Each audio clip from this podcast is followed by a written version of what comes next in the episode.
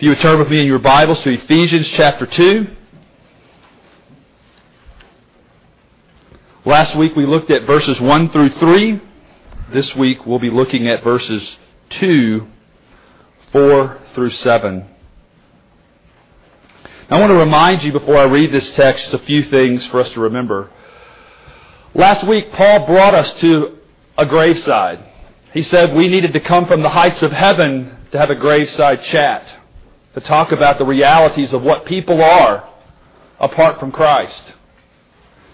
If you remember last week, we looked at we were dead people, dead in our sins, dead in our trespasses, without any hope apart from Christ and His mercy. We were an enslaved people, enslaved to three things enslaved to the way of this world, enslaved to the devil, and the spirit that worked within the sons of disobedience, of which we were. And we were also enslaved to ourselves, our own sinful flesh, which desires to serve itself and not God and not others. And finally, we found out that we were a condemned people, condemned because we rightly deserved the wrath of God. And I want to remind you of that again so that as we come to this passage, it just sings to you. Because you need to see, as I said last week, the great depth of our depravity. The reality of who we really are. When all the masks are removed, when all the finery of our clothing and our makeup and our jewelry and everything else is removed from us. Apart from Christ, as C.S. Lewis once said, if we were to see ourselves or see someone in that condition, we would run away in fright because they would be a horrific creature. And we need to remember that. And we need to see that for what it really is. Paul did this so that, again, we might revel in what we are because of God's motivation, actions, and purpose towards us who believe in Him. In this passage, we see the truth of Eric Alexander's wonderful statement that God made the Son of His love to become the object of his wrath, so that we who were the objects of his wrath might become the sons of his love. So let's now look at this passage. I'm going to read all the way from verse 1, and then I'll emphasize as we begin verse 4 through verse 7. And you were dead in the trespasses and sins in which you once walked, following the course of this world Following the prince of the power of the air, the spirit that is now at work in the sons of disobedience, among whom we all once lived in the passions of our flesh, carrying out the desires of the flesh and the mind, and were by nature children of wrath, like the rest of mankind. But God, being rich in mercy, because of the great love with which He loved us, even when we were dead in our trespasses, made us alive together with Christ. By grace you have been saved, and raised us up with him, and seated us with him in the heavenly places in Christ Jesus, so that in the coming ages he might show the immeasurable riches of his grace and kindness towards us in Christ Jesus. The grass withers and the flower fades, but the word of our God endures forever. I want to look at three things this morning about God and what He's done for us. I want to look at His motivation. I want to look at his actions, and I want to look at his purpose. And so, in order to get into that first point, let's ask this question What does this text tell us motivated God to do this for us? To show mercy? Well, here's the answer because he's full of mercy and love. It's just as simple as that. Notice that nothing in this text tells us that God said, well, you know, Dennis and Jane well, okay, and Keith and Kay, and maybe Stu. Well, they're really okay people. They just have kind of they they've fallen and, and they just can't get up, but they're still okay. They just they just need a little help. That's not what this text says. It says you were dead, but God, because of His rich mercy, because of His great love, saved you by His grace. It has absolutely nothing to do with you at all. From start to finish, from cradle to the grave, salvation is of the Lord. Period. Exclamation point. Nothing additional can be said. Salvation is of the Lord. And so as we come to this text, what I want us then to begin to look at as we look at this motivation is let's take a look at this rich mercy of His. Exodus 34 6 says this as God passed. Moses had asked God, Show me your glory. Let me see the glory. And God said, Well, I can't show you my face. No one can see my face and live, but I'll show you my backside. I'll put you in the cleft of the rock. I'll put my hand over you, over you. And as I pass by, right here, guys, right there. Sit right there. As I pass by, as I pass by, what you will see is the backside of my glory. And what I want us to notice here is the backside of God's glory. Listen to this. The Lord passed before him and proclaimed, The Lord, the Lord, or in Hebrew it might have been Yahweh, Yahweh. A God merciful and gracious, slow to anger, and abounding in steadfast love and faithfulness. That is God. And we looked last week and said, somehow wrath and mercy, somehow justice and grace, somehow holiness and love wed together in a beautiful reality. And they wed together in a beautiful reality in the person and work of the Lord Jesus Christ. Revealing the character of God.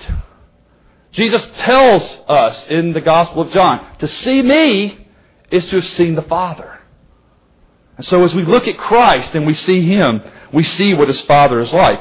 Psalm 145, 8 through 9, as the psalmist reflected back on what I just read you in Exodus, he said this, The Lord is gracious and merciful, slow to anger, and abounding in steadfast love. The Lord is good to all, and His mercy is over all that He has made. Now see, I want to continue to press this upon you, dear ones, because this is something that I think we often forget. We are really, truly suspicious of God. We're suspicious of Him. Some of us in this room are suspicious that He's not really as good as He says.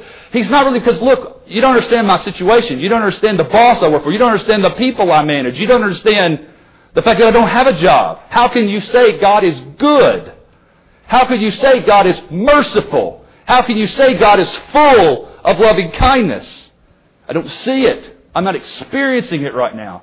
But again, men and women, that opening hymn, didn't it say we praise God the fact that you're healthy enough to be here this morning? To be reminded again that God is good.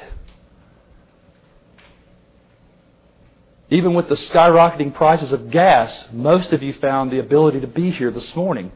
Who provided you with those resources? Or the ride of somebody gracious enough to come by and pick you up? Those of you who have children, are your children relatively healthy? Are they able to be educated in some manner? See, we are far too often suspicious that God is not really as good as He says He is. And notice I haven't even talked about the fact that we are wicked, vile sinners apart from Him.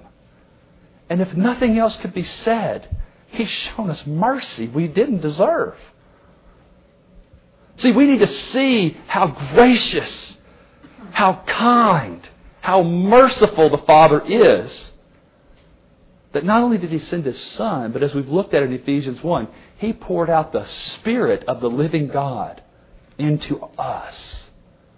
Not because we were perfect and all cleaned up, but actually while we were yet sinners and defiled. As Micah cried out, Who is a God like thee? Who passes over the rebellious acts of his possession. Who is a God like that? The God of the Bible, the Father of the Lord Jesus Christ. He is that kind of God, showing rich and favorable mercy.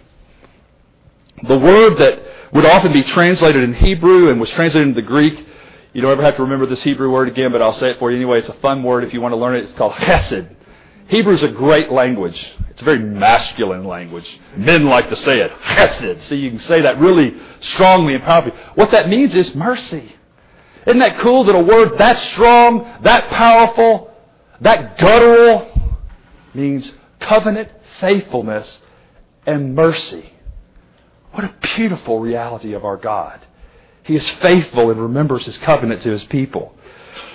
In the Old Testament, God's mercy was primarily shown to those who were desperate, hopeless, and helpless. What a comfort. Because some of you may have walked in here this morning feeling just like that desperate, hopeless, and helpless. And if you don't feel that way today, life will do something to you at some point to make you feel that way. And you need to remember at that point life may not look good, but God is always good. Always. His mercy is never failing.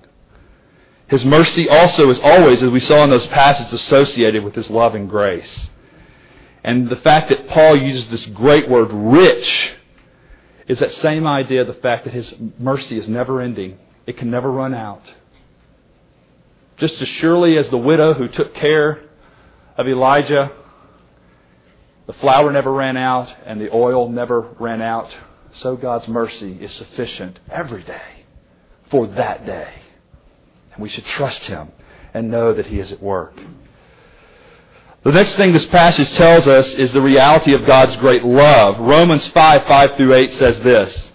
And hope does not put us to shame because of God's love has been poured into our hearts through the Holy Spirit who's been given to us. Do you hear it? Paul just wants to continue to remind you, you have no idea how amazing it is that the Holy Spirit has come to dwell in you.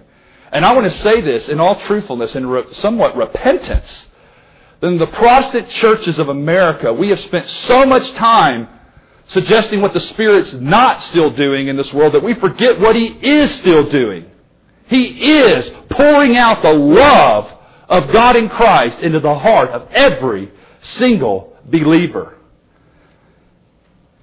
And the problem is we often don't believe that. We don't believe He really loves us.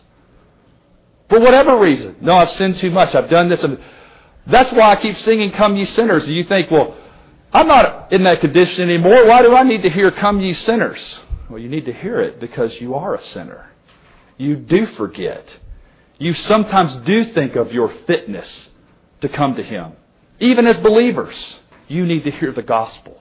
Even as believers, maybe more so do you need to hear it and be reminded that God's mercy and His love are everlasting so that when life is full and rich, you don't act like the Jews who forgot the God who had showed mercy and grace to them and said, Look at our great cities. Look at the great cisterns. Look at the fruit trees, which God had warned them and said, You didn't do any of that. I gave it to you as a gift. So we need to once again be reminded. Paul goes on to say this for while we were still weak, at the right time Christ died for the ungodly. For one will scarcely die for a righteous person, though perhaps for a good person one would dare even to die. But God shows His love for us in that while we were still sinners, Christ died for us. And 1 John 4, 9 and 10 say this, In this the love of God was made manifest among us, that God sent His only Son into the world so that we might live through Him. In this is love, not that we have loved God, but that He loved us and sent His Son to be the propitiation for our sins. There's a subtle little statement there in that First John passage, which I think we too often forget as Christians. And that is this. So that we might live through Him. You are not alive because of yourselves. Not today, not tomorrow. Your life is bound to Christ. If Christ was dead, Paul tells us we'd be dead. If Christ is not raised, then you're not raised.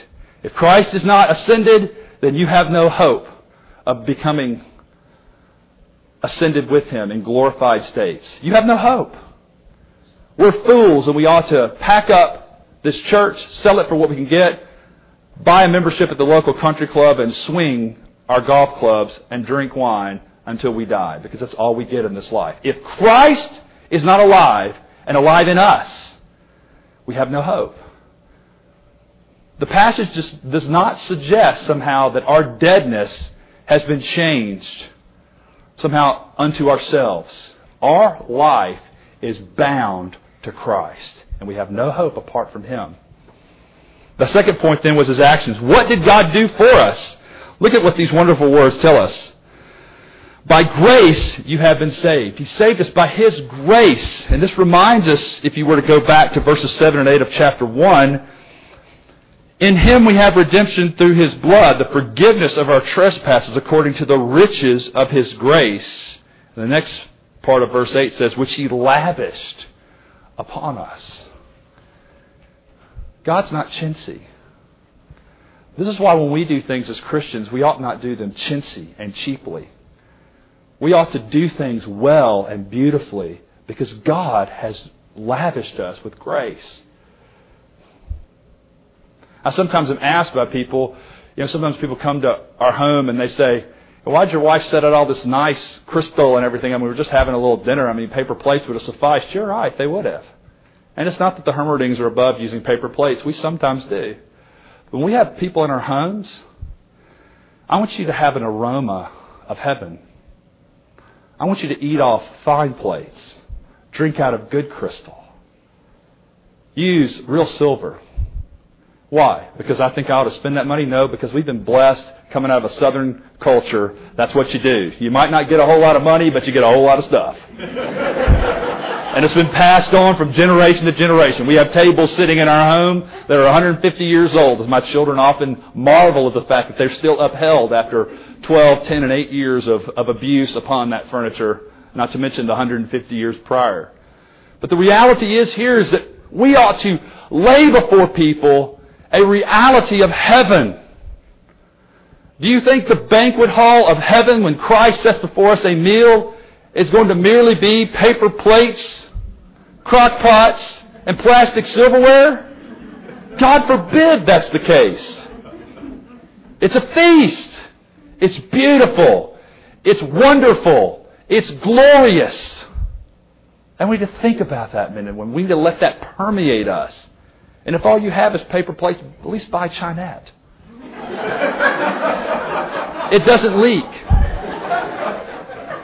What I want us to see then is the beautifulness of God and His grace. He lavishes it on us. And we need to see that. And we need to remember that. And we need to feel that in our very bones. Also, what I want us to remember is that this is a divine initiative. We see here from these words that salvation was initiated and accomplished by God and God alone in the three persons of the triune God, which Paul reminded us of in chapter 1.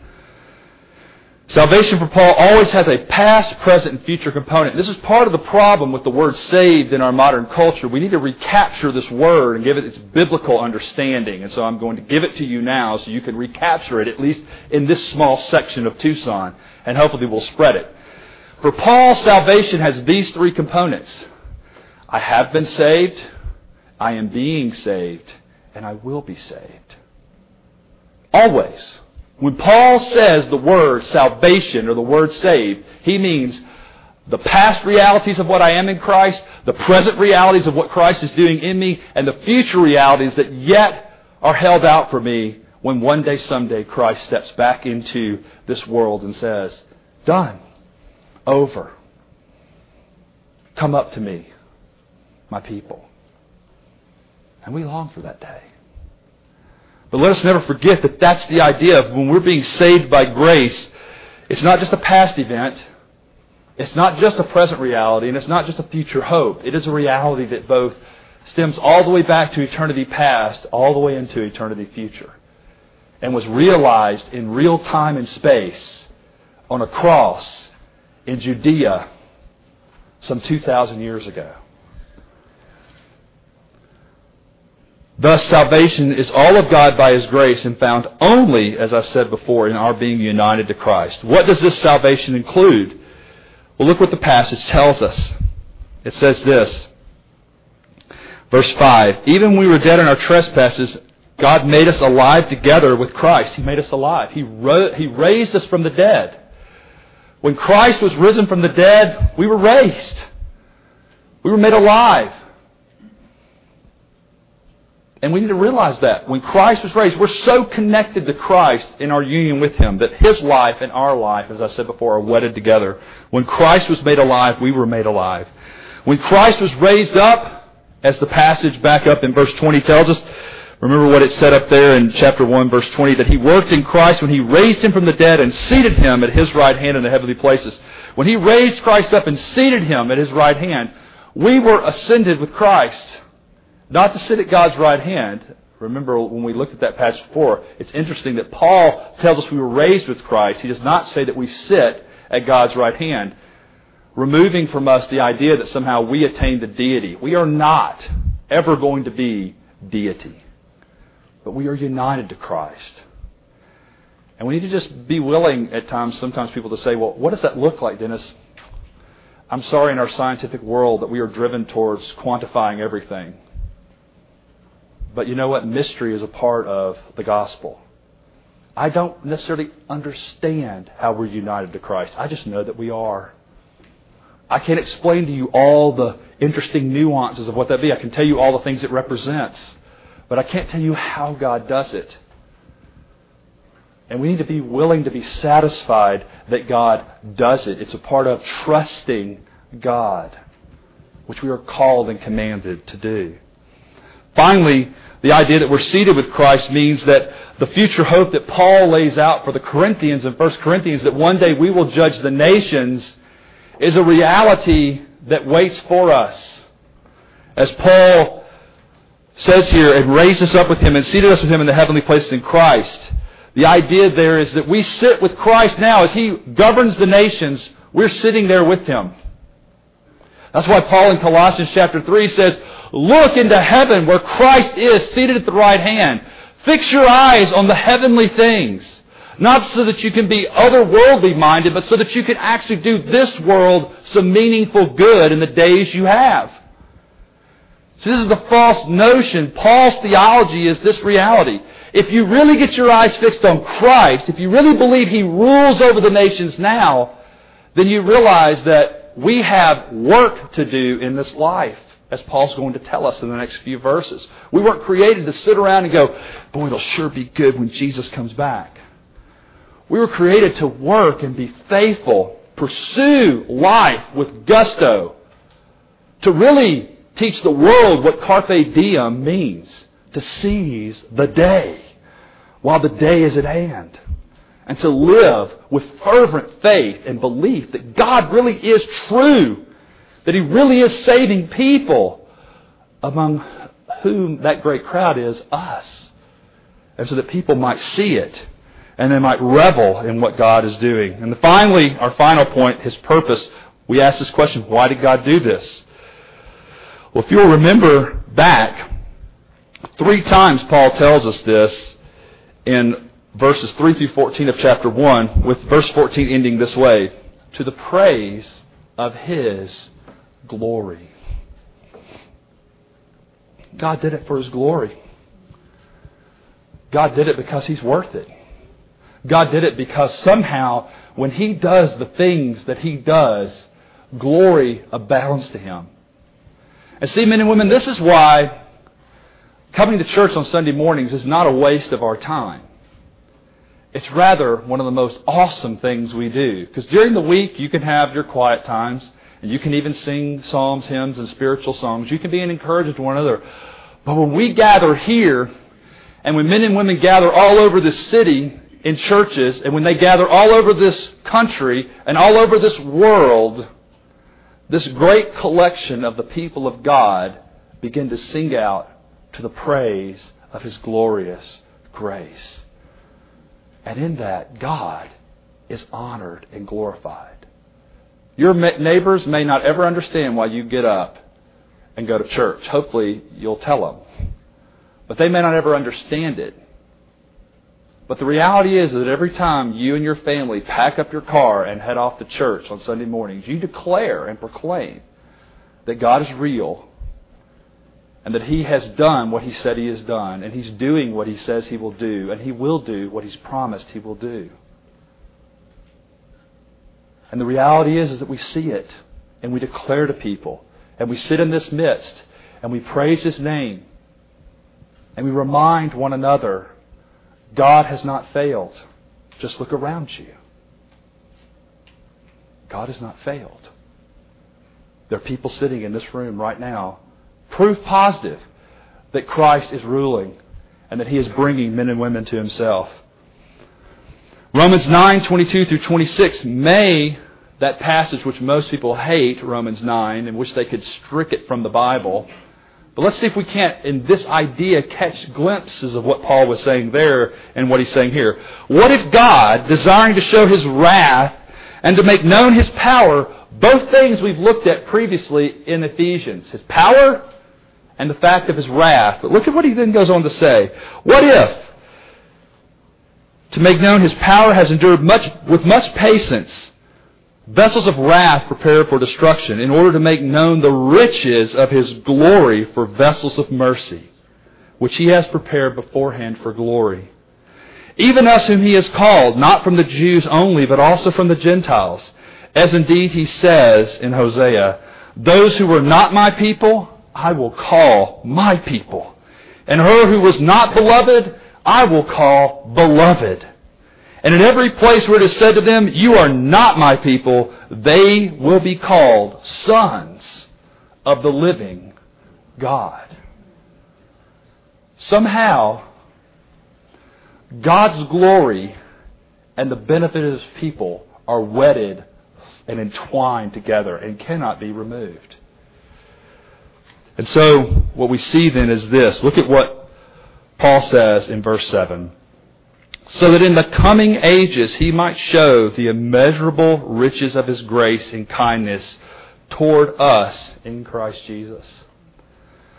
And I think the reason why Paul uses that plurality of ages is because what he wants you to get this idea of is kind of like that song, Oh, the deep, deep love of Jesus. That idea of his love just overwhelming you, like a wave just pouring over you, vast, unmeasured, boundless, free, flowing as a mighty ocean over you and me. That's what it is like. God basically, Paul is saying to us, God throughout the ages, beginning now and throughout all eternity, as far as your mind can conceive and beyond it, God's loving kindness is going to continue to be poured out upon his people. Maybe not the way the world thinks it ought to look. But God continues to conform you and shape you and build you into his people. And somehow that ought to overwhelm us and grip us. In conclusion, then the gospel is clear that the work of Jesus Christ was an act of God's unmerited favor. It is. It's an act of his unmerited favor. His rich mercy, love, and grace to us. Paul here, as in other places, safeguards the gospel from those who would seek to place any distortion on why God did what he did for us. God didn't look down the corridor of times and see Dennis and say, well, he's going to be a decent guy. We just got to give him a little help and clean him up. That's not what God did. God looked down the corridor of time and said, Dennis is a wicked, vile, horrible human being. But I will show mercy because I will show mercy. I will show love because I want to love. And also on why God did what He did for us and what His desire is for us. Let us be clear there is no salvation apart from Christ's perfect obedience, earning us righteousness, and for us and His substitutionary atonement and death, dying and enduring God's wrath for us. Men and women, there are quarters where the gospel is under attack, and we must never let it be taken from us. Christ perfectly obeyed for us. He earned us righteousness. We can never earn it ourselves. And He died the death we deserved, enduring the wrath of God. And because of that, we were able to stand as God's people. So let us leave here this morning with three things. Maybe more, but at least three, three things. A joyous song of praise in our hearts of God's redeeming love. Continued zeal to fight against the tendency to doubt the wealth of God's mercy, to doubt the greatness of His love, to doubt the fullness of salvation which comes by grace alone. And the third thing then is this with a compelling desire to display God's glory by showing in the way we live and in what we say to others not only the reality of His great act of loving kindness at the cross, but also the glories that await us throughout the coming ages. May God make it so in our midst. Amen.